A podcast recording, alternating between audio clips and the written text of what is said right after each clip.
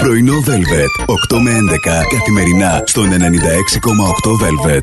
Διαβάζω μία έρευνα που λέει ότι πρέπει να τρώμε παρέα με μουσική. Γιατί λέει το γεύμα κρατάει περισσότερο με τη μουσική, η απόλαυση μεγαλώνει. Τι καλά να μεγαλώνουν όλα με τη μουσική, ε. Τώρα αυτό, συγγνώμη κιόλας, αλλά ήταν κλειδωμένο αστείο. Όποιος θύχτηκε, ας μιλήσει με τον ψυχολόγο του. Κάναμε ένα μικρό γκάλωπ χθες να δούμε σημάδια ότι σε θέλει. Ναι. Εγώ απλά θα διαβάσω τις απαντήσεις, έτσι. Ωραία, ωραία. Όταν το όργανο του οριακά πετάει από το παντελόνι του. Αυτό δεν το είχα προβλέψει. Ρε κορίτσι μου, πού έχεις μπλέξει; Μας ακούνε και παιδιά. Θα παίρνει μετά τηλέφωνο, θα μας κάνει καταγγελία επειδή εσύ κοιτάς τα.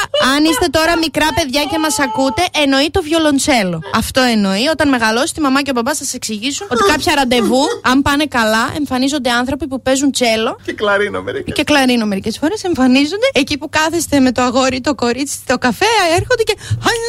και παίζουν γύρω-γύρω από το τραπέζι. Όταν συναντάς κόσμο και δεν συστήνεις. Αυτό δεν είναι το χειρότερο. Το χειρότερο είναι ότι όταν απλώνεις εσύ ο ίδιος η ίδια. Έχω απλώσει το κουλό μου σε άνθρωπο και να Ναι. πω χάρηκα Αναστασία. Και μου δίνει και μου κάνει χάρηκα. Χάρηκα τι! Χάρηκα. δεν Ε, χάρηκα χαίρε, χαίρε, ελευθεριά.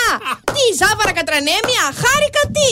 Τι να σε λέω; Ο σκορπιός αποπνέει μια μυστηριώδη και μαγνητική άβρα. Όντως, το, το πνέο αυτό, το πνέο. Ναι, ναι, ναι. Ο Παρθένος λέει εκτιμά τον αισθησιασμό και την προσοχή στη λέτε. Ποιον αισθησιασμό έχεις δει Πώς Παρθένο να εννοείς; καθαρίζει; Ο συνδυασμός λέει μπορεί να δημιουργήσει μια δελεαστική ατμόσφαιρα καθώς η ένταση του σκορπιού, Ναι. ε, το Έχει. εμπνέο, Ναι, ναι, ναι. συναντά την εκτίμηση. Τι να την κάνω την εκτίμηση, Δάφνη; Εκτιμάει Πού να, πω, πού να τη βάλω την εκτίμηση, θα σου έλεγα τώρα.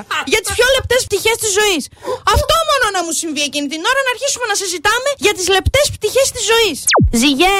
α, Άκου τώρα πρόβλεψη. Ναι. Δεσμευμένη και αδέσμευτη, αφήστε χώρο για ένα ιδιαίτερο άτομο. Η δεσμευμένη, μην αφήσετε. δηλαδή είναι όλο το concept της δέσμευσης. Δηλαδή όλο το concept της μονογαμικής αλληλεπίδρασης, αν έχετε συμφωνήσει, Ναι. είναι να μην αφήνετε χώρο για ιδιαίτερα άτομα να μπουν ανάμεσα. δηλαδή, ό,τι πρεσβεύουμε σαν κοινωνία είναι αυτό. Εάν είσαι με τον σύντροφό σου κάτω από το πάπλωμα στον καναπέ, είναι οκ. Είναι δεκτό. Πάμε, Εάν στο, πάμε όμως στο τρίτο. Όχ, όχ, όχ. Είσαι σε δημόσιο χώρο. Χώρο. Δεν είσαι ο γκόμενό μου και είσαι η φίλη μου. και μου πεις Αναστασούλα, Γίνονται αυτά. ξύπνησες!